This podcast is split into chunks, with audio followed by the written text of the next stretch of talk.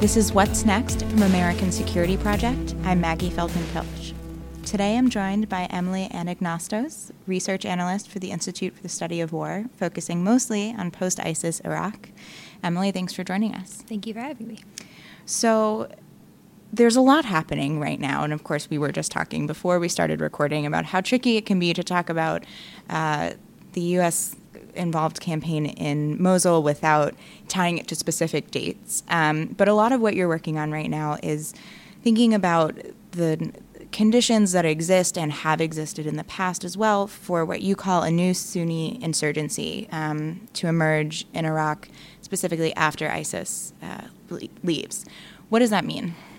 Sure. So, what we've been looking at is though, even though we're in the midst of a large battle to recapture Mosul, um, a lot of the conditions that allowed ISIS to really gain root in Iraq are still around um, today and are set up to allow possibly a second insurgency to resume after ISIS starts to lose its grasp on Iraq. Um, we've seen uh, the the actors that are were present since Saddam Hussein fell in 2003 um, and have been insurgents since then are still around, and the political conditions that allowed these sort of insurgencies to arise are still unanswered today. So, how would you explain to someone who is not at all familiar with kind of Iraqi history or governance, aside from you know basics as someone who watched or read the news in the last 15 years, what are those conditions that you're referring to that can um, make insur- insurgency a more realistic possibility in the region? Absolutely. A lot of the most kind of recent chapter in Iraqi history really begins when the U.S. withdrew in 2011. Um, after that, we we lost the ability to really kind of constrain and guide um, or encourage certain behaviors politically wise uh, in Baghdad. Um, as soon as, soon as kind of we left from Iraq, a lot of the um, guidance that we gave, especially to develop a very healthy government system in Baghdad, um, went out the window. So we saw a lot of behavior, primarily from the former Prime Minister Nouri al-Maliki, that really marginalized and alienated, particularly the Sunni components of the Iraqi political society. Um, and with that, we began to see greater unrest, particularly in uh, mostly Sunni areas of Iraq, specifically Anbar, but also northern Iraq around Mosul and Hawija. Um, these protests in 2012 and 2013, 2013 were mostly peaceful, um, but they did begin to grow more restless as former Prime Minister Maliki tried to suppress them. Uh, in this unrest, groups like then Al Qaeda in Iraq, but then renamed into ISIS, were able to really grab hold of that frustration, um, co opt it in some senses, build off of it, and really redirect it into a way that ballooned it into a full out insurgency. And I think, you know, there are some obvious reasons why you and I, you know, given what we do, uh, would be like, ooh, insurgency, not good. Why would an insurgency be bad here? Sure. Uh, so the insurgency that we see developing is one that is still a very grassroots insurgency. It's it's coming out off of these actors that are not necessarily Salafi jihadi. A lot of these actors were old Ba'athist groups that, as we said, were around since 2003. But, but because they aren't very national and they're kind of splintered groups, there is the opportunity for groups such as Al Qaeda to develop them into a more national and um, even transnational, if it goes back into Syria, um, more national group with greater objectives, and to then also redirect it away from a more Ba'athist ideology and national ideology towards possibly a Salafi jihadi, which, of course, is a threat to the United States and could develop again into a greater global threat. So you mentioned um, that you know some of these groups have been around since 2003, at least if not before, and and kind of resurged, um, you know, under Maliki. What about the the current campaign against ISIS makes them a, a, threat rather than a consideration, if that makes sense? You know, why why is this something we need to be paying attention to now? Sure. We are starting to pay attention to these groups now because they have shown signs that they're still there, that they are active, and that they pose a threat especially to the stability of the Iraqi government. Uh, groups such as uh, old Ba'athist groups like Jaish al Rijal al Tariqa al Naqshbandiyya, which we're just going to call JRTN because that's a long name. Yeah. um, these groups um, were suppressed under ISIS, or even in some senses compromised with ISIS's ideals just in order to kind of make it through. Um, but these groups remain with the core objective to really overthrow the Iraqi government and reestablish a more Ba'athist uh, driven government. Um, their attempts are also destabilizing to the Iraqi government as it is now, um, impose a threat to the Iraqi government's ability to defeat ISIS as it stands. So, given kind of the objectives of these groups, is it possible, or maybe not even just possible, but realistic to build policy to engage positively with these groups? You know, is there a way kind of to avoid catastrophe, or is it inevitable and it's really just a, a matter of how do we manage it? The way to avoid catastrophe would be removing the recruitment grounds for these groups. Um, we have not really had a policy of engaging directly with these groups, but we mm-hmm. can certainly remove the fertile ground that they can grow in.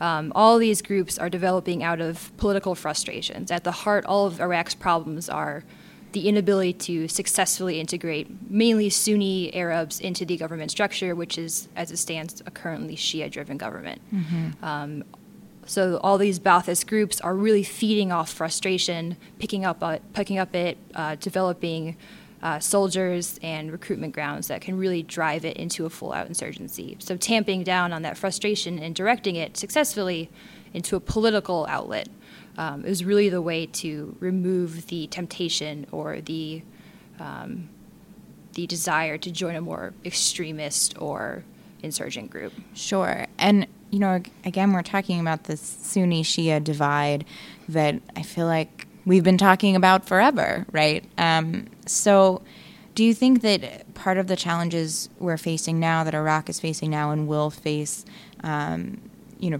when ISIS is driven out, are the same issues that that have come to really shape at least Western understanding of modern Iraqi history, and you know we've just failed to address them adequately in our previous attempts, or is are there real changes in the environment that are resulting in new and different concerns being raised by the same groups of people? A lot of the concerns, I believe, remain how what is the representation of each group in the politi- political situation? Mm-hmm. Um, a lot of these factors are now kind of compounded by financial problems. Um, security problems remain an issue.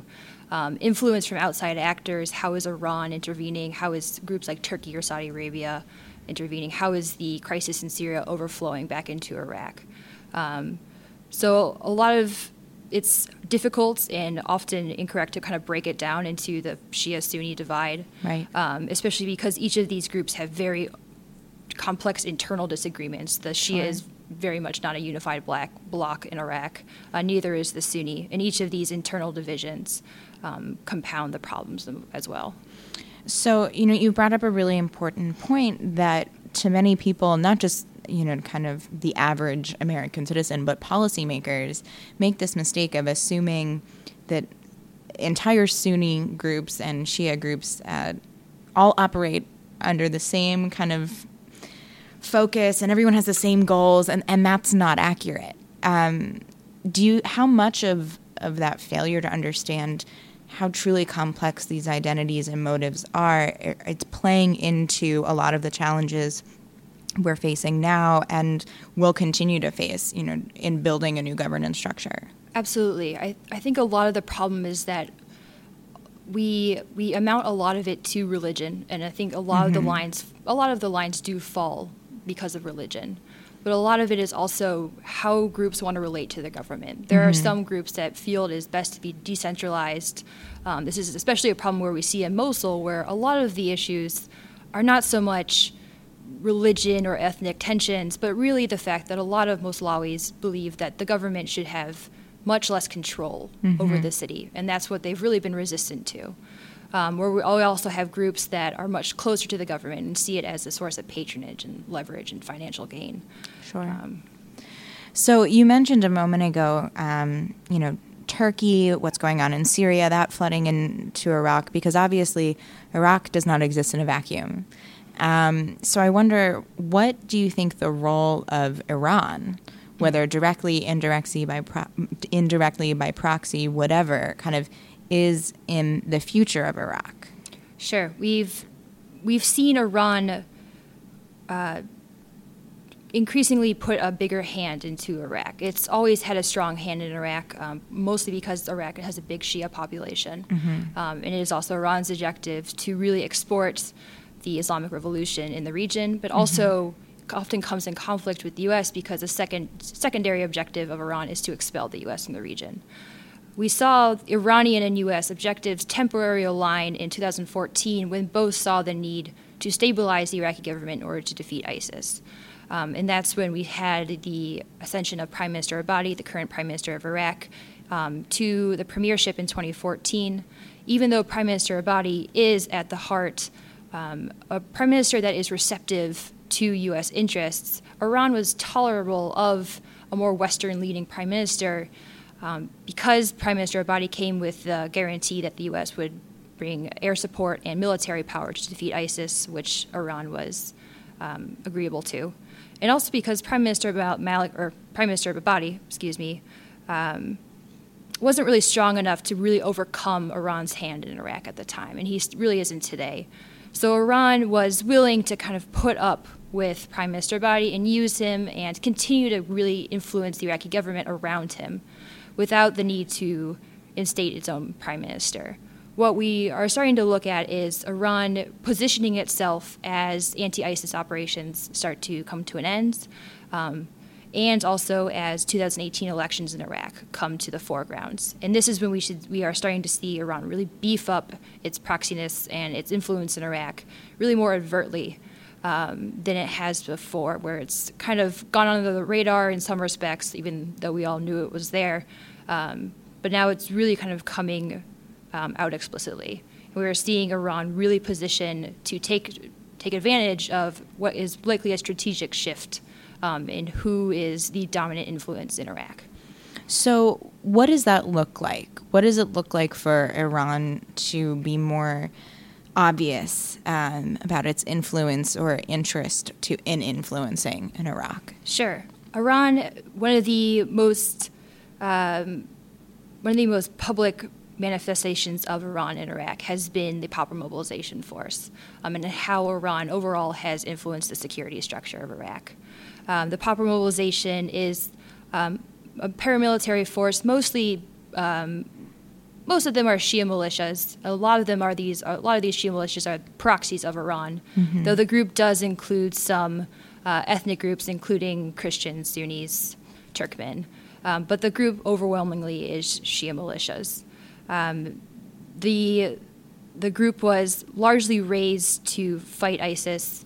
Um, a lot of a lot of the militias in the Popular Mobilization, though, have history in fighting the U.S. during the early years of the Iraq War, mm-hmm. um, and also fighting on the side of Iran during the Iraq-Iran War in the 1980s.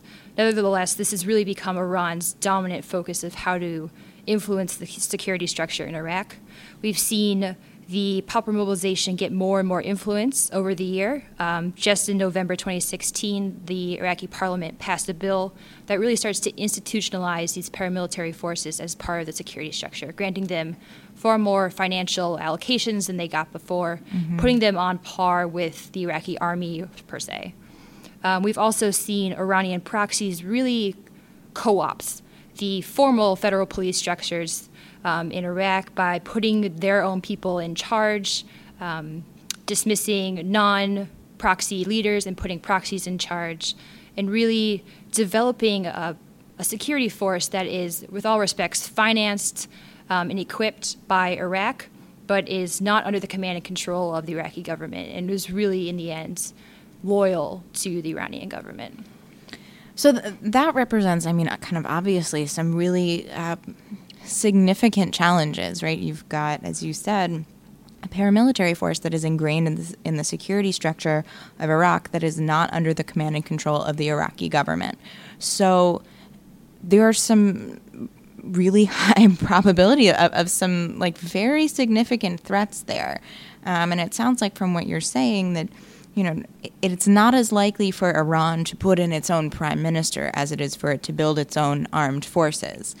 Um, do you think it's a, there's strong potential for there to be kind of this conflict between, let's say, the official Iraqi military and these paramilitary forces that, regardless almost of the outcome of the 2018 elections, that you're going to have one government fighting another government inside of a sovereign sort of state for control is that something you that we can realistically expect or do you think that the conflict will escalate in another way we should definitely expect there to be a competition for resources um, we all know that Iraq is not doing well financially right now, sure. mar- partly because its budget is just based on oil revenue. Right. Um, we should see competition in how Iraqi government is allocating finances to each of these organizations, especially now that they are starting to put them on par with each other. How does how does finances go to the Iraqi army versus the Popular Mobilization?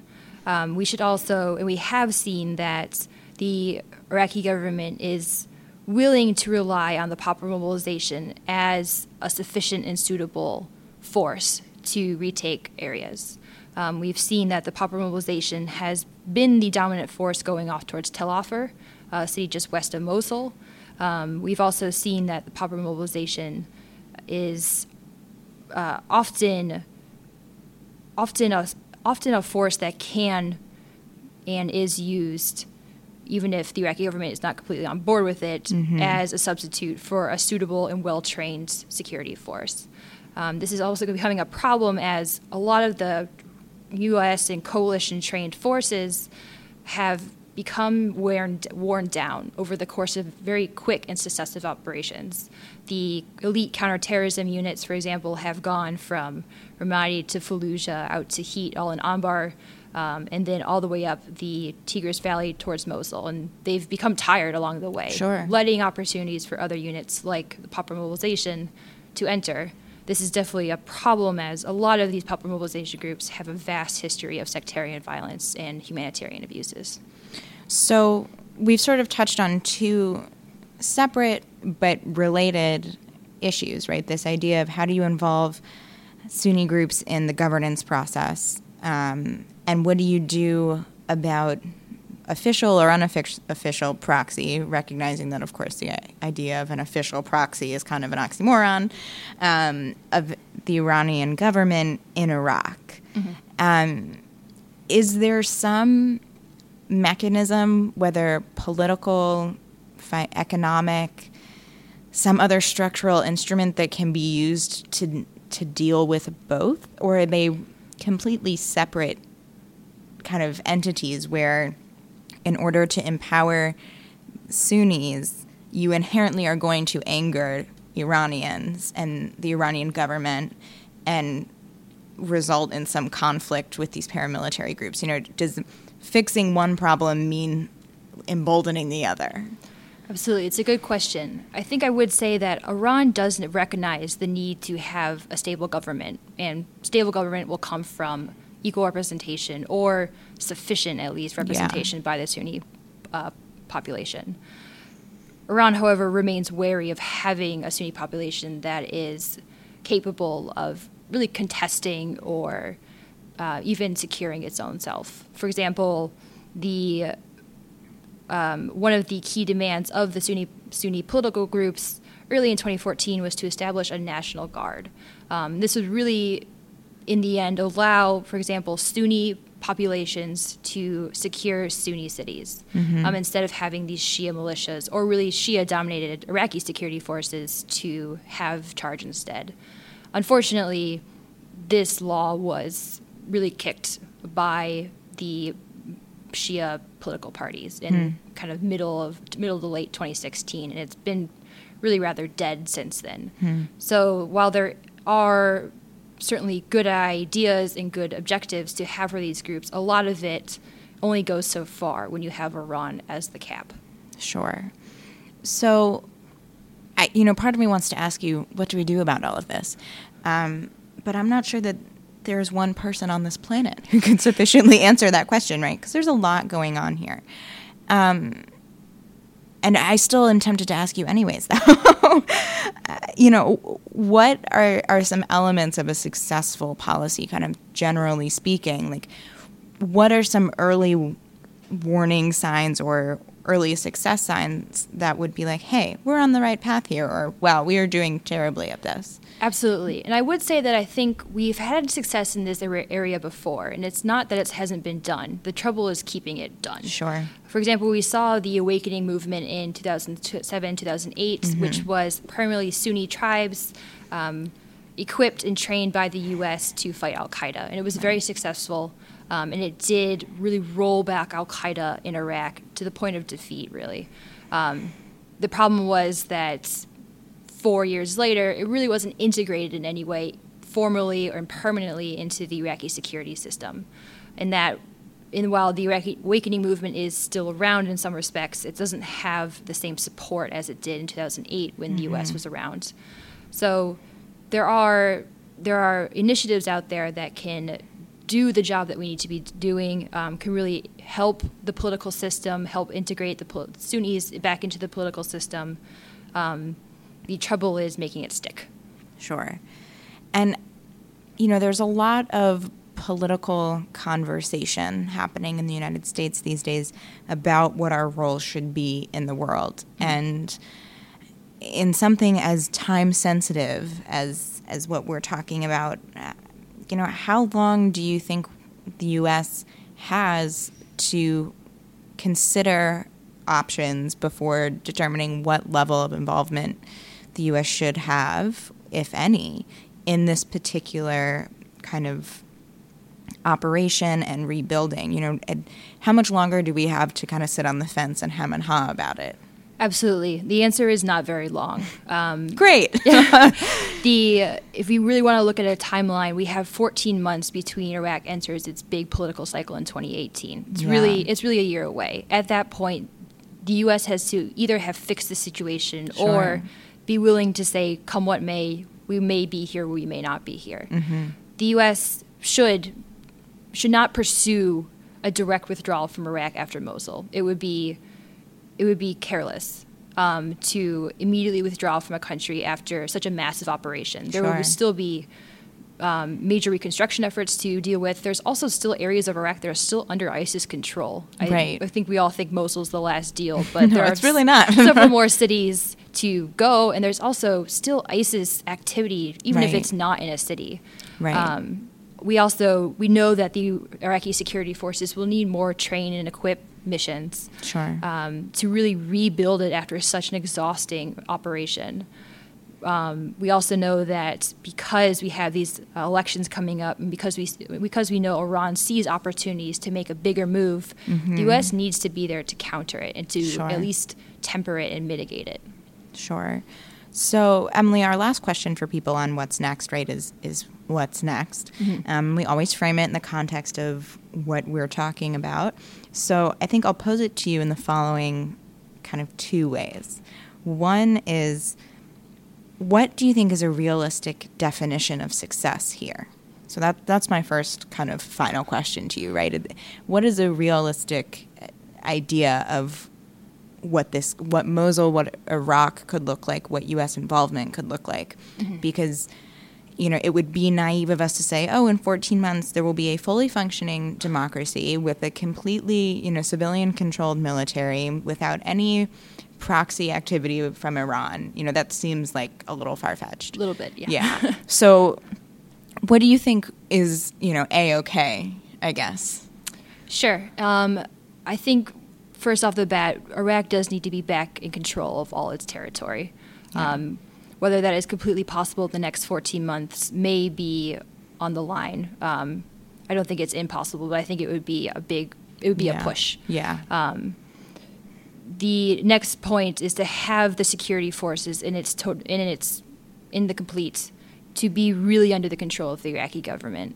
Um, the issue that this will require a really big reform of the Iraqi security system to distance it from complete Iranian control, I think we will always we will always have some level of Iranian influence in Iraq, yeah. um, and we need to decide on an acceptable threshold of what that influence is.